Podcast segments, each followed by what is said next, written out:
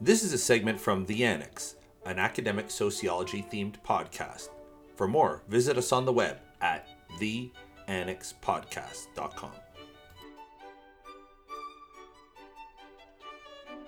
Who's next? Uh, I don't know. I, I can go next, like putting myself in hot water yet again. Yeah. Right. First, uh, first I'm a traitor to women, and now I'm going to talk about DACA.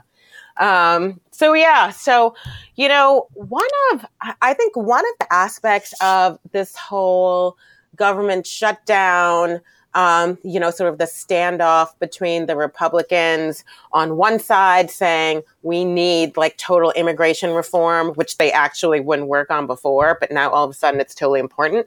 Um, we need total immigration reform um, that basically seems to say tit for tat. Um, you can have your DACA people, but then we need to put a kibosh on all these other people who are trying to come in unless they're from Norway.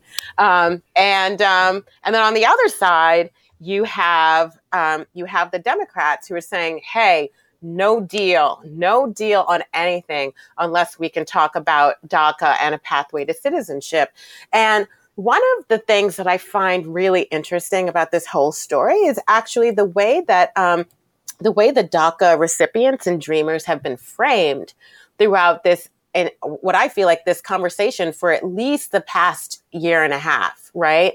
Um, you know, DACA recipients have been framed as almost like our the new model minority, right? Um, mm. And I actually think that that is actually a really, really, really dangerous way for regardless of your political persuasion, to be framing um, uh, DACA. I mean, it's it's it's a way what? of separate of it's a way of actually separating out, um, you know, DACA recipients from other immigrants and you know, as elevating the one group as being deserving and like almost like all the other groups as being sort of, um, right? So i don't know how i don't know how you all are thinking about this this whole topic. Well th- that's interesting because i know that at one point um, the daca recipients themselves objected to that framing because they wouldn't be happy basically with a deal that just got them and uh, nobody else. Um, so I, I thought that was interesting because a few months ago there was a deal where the DACA recipients themselves were opposed to the Democrats were getting close to a deal on this with the Republicans and the president, where uh, you know it basically gives them legal status, but not necessarily anybody else. And a lot of them were objecting because they most wanted a deal that included their parents. And so they rejected the deal that would say, well, they were brought in through no fault of their own. It was their parents' fault, which, you know, implicitly exonerates them, but also uh, blames their parents. And so, kind of the, the yeah. natural, uh, if you have that framing, the natural interpretation is say they should be uh, allowed status either as a clean bill or as part of a quid pro quo for enforcement, um, but not their parents. Mm-hmm. And th- that's not the deal mm-hmm. that appeals necessarily to them. And some of them, I have no idea how many of them, uh, but certainly some of the vocal uh, activist types were saying, uh, we're not interested in that deal. We, we only want it if we get to bring everybody in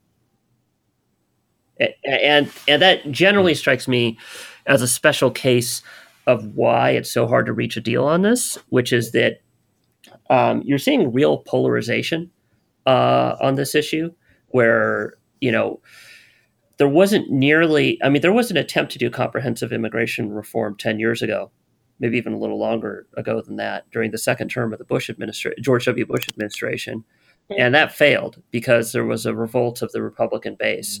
But compared to now, the the party's bases were nowhere near uh, as far apart as uh, then as they are now. I mean, so um, mm-hmm. if you look at the uh, the Democratic Party platforms from as recently as ten years ago, uh, they they included uh, a part of the platform was enhanced enforcement not just border enforcement, but also things like e-verify and um, employer sanctions. That, that you can't get. Uh, mm-hmm. Dem- Democrats don't like to talk about that sort of thing anymore. In fact, they vehemently reject it. And you know, you kind of have this polarization where it used to be that there was a fairly close consensus, but you know, on the right you have people who want to cut legal immigration Uh, and you know, and then on the left you have uh, kind of a slow creep towards an open borders position, uh, and you know, Hillary Clinton more or less campaigned on wet foot, dry foot uh, position for the entire world. Uh, you know, and she kind of had the, her position explicitly was you should only deport people if they're convicted of a felony, uh, which is which was very different from Barack Obama's position in 2008. So I, I feel like because the two parties have these polarized uh, positions, it becomes much harder to reach a deal, especially when you have low levels of trust. So here's the thing, though: they are good kids. Like I don't. It's very. It was very hard to get DACA, and I, I you know, Leslie, what what about the the idea that if uh, you know there's there's a strong anti-immigrant sentiment, there is a fervor not just among like Obama was a very active deporter as well, and if we can just get a little sympathy well, well wait a second. Wait a second, because a lot of Obama's, a lot of that was an accounting trick. Like, uh, my understanding is that interior enforcement went down uh, during Obama, and the reported uptick in deportations under Obama was that the old practice at, is if you is if uh, border patrol apprehended somebody at the border, they just told them to turn around and go home. Uh, whereas in the Obama administration, they started actually processing those and therefore counting them in the statistics. And the reason for that was because he wanted to show it, it was almost like theater in order to get. You know what? Obama deal. got bad blowback about ICE throughout his entire presidency. So I mean, he he paid a price. Yeah, which was the yeah. point. He wanted it, no, no, but it, it, was a Sister Souljah thing. It, it wasn't an actual right. change in policy. It, was like I'm going to piss off my base in order to show credibility to the other side, so that they'll bargain. I don't know if that it didn't work. I don't know if that's that true, but w- let's just whatever it is, like. Uh, they're good so kids. they're good kids, Gabe. Uh, I mean, no, I'm not arguing on that. I'm just saying that uh, this idea that Obama, uh, you know, increased deportations. It depends. It, it, he did, in terms of it, he did, but as an accounting trick. Mm-hmm. Yeah, so I'm so I'm actually when I said they're good kids, I mean it's me actually mm-hmm. replying to Joe's sure. comment, right? And here's the thing, like no one's like no one's saying they aren't, but I mean uh, presumably part of the reason why they're good yeah, kids sure. is because they had good parents, right? Uh, also because they probably they may have also had great older brothers and sisters who, for whatever reason, because of DACA mm-hmm. rules, don't qualify, right? I mean, there are a bunch of.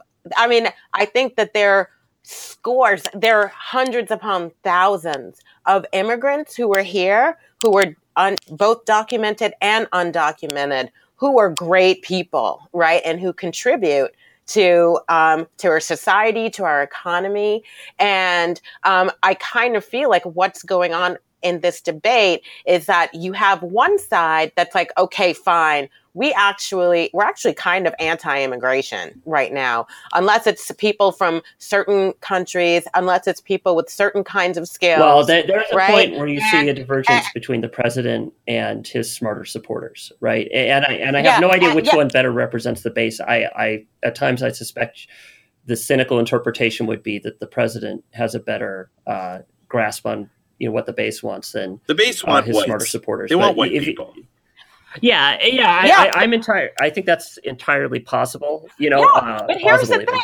I think I think the base wants whites, but then they also want the immigrants who do the support work that makes their life better, right? And then all the rest of the immigrants they can't. well, in, if, if, you right? look at the, mean, if you look at the, you know, the policy positions from people like Cotton, they're basically let in anybody who has, you know, basically a good education uh, you know, high mm-hmm. skills, that sort of thing.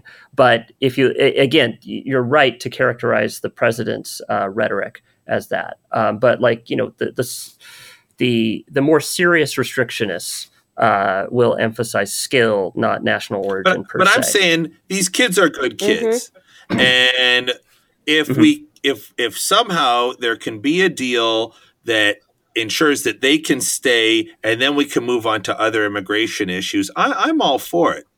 You know I, I, I understand that like to to my mind to put them in the same basket with everybody else is to say look guys uh, you know we need we need you to take more risk of being deported. We need you to take more risk of you know of of having to leave when uh, you know to help everybody else. When really like I don't know. I think we. Oh, but they're but they're not in the same basket in the sense that uh, the restrictionists are much more willing yeah. to make a deal on them than on other categories of. Uh, well, I think that's what Leslie's saying, and then they get to the exception. Then nobody yeah. cares about the rest of them, and I'm saying, well, you know, they they do. I think they deserve an expedient sort of help and I, I, really don't want them to be deported because I mean they're really they're really victims in, the, in, this whole circumstance. Well, I mean, and I agree with you, but at the same time, I mean, you know, like we're about to send a bunch of Salvadorans back to a country that arguably the United States is responsible for creating the conditions under which those same Salvadorans ended up yeah. coming to this country in the first place right? So is that their fault? I mean, think about Haiti and think about the Haitians who we're about to send back, right? I mean, it's, you know what I mean? I, I think the problem, I, the, and the reason why I bring this up isn't because I don't think DACA recipients shouldn't be mm-hmm. right away. I mean, yesterday there should have been this pathway to citizenship for them. Mm-hmm. That's, to me, that's not a question, right?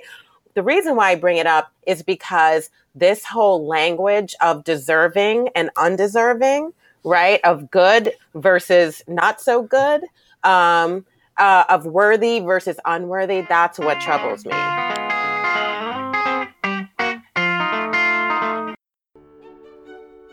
For more, visit us on the web, theannexpodcast.com.